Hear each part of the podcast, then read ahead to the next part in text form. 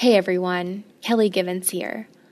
I want you to think about a little word with some big implications stress.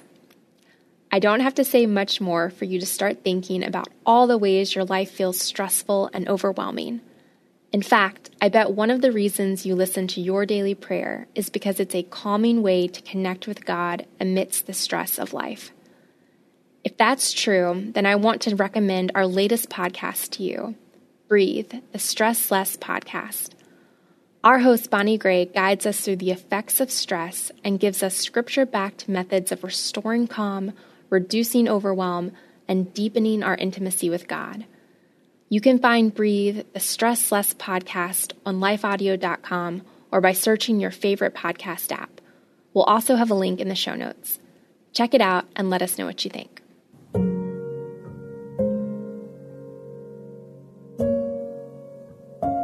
A Prayer to Rest in God's Love by Amy Carroll.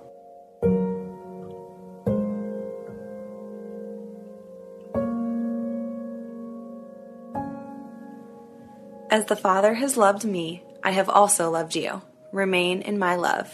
John 15 9.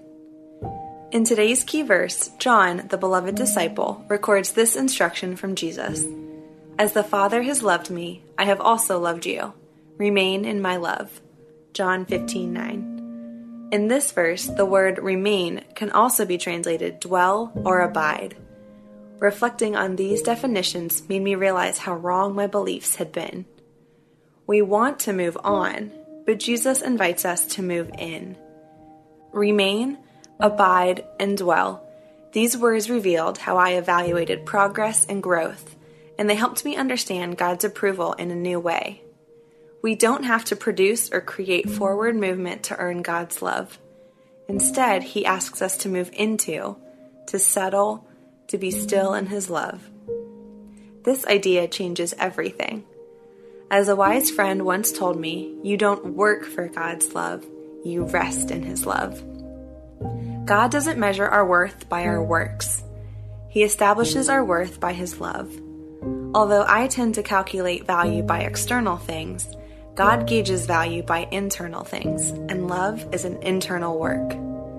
I invite you with the same invitation God extends to each of us remain in God's love. Move in all the pieces of your life, every thought, emotion, gift, and flaw. Stay a while. As we say in the South, sit a spell. In other words, dwell and bask in the love of God. You are worthy because of God's gift of love, not the checks on your to do list. Lord, I've been so prone to evaluate my value in terms of what I produce. I've believed wrong things about how you see me, keeping me from being as close as you desire. Today, I surrender. I move in to dwell permanently in your love. I choose to rest and abide. In Jesus' name, amen.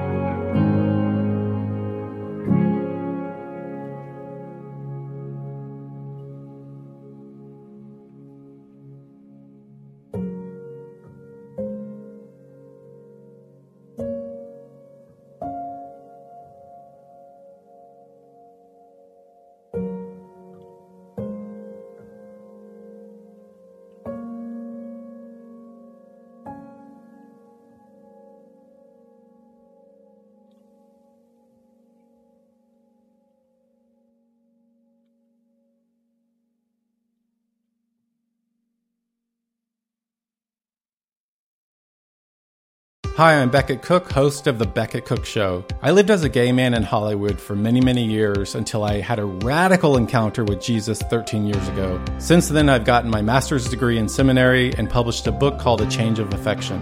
On my podcast, The Becket Cook Show, I sit down with fascinating Christian scholars and thinkers to address the lies of the culture and bring the biblical truth to bear on those lies.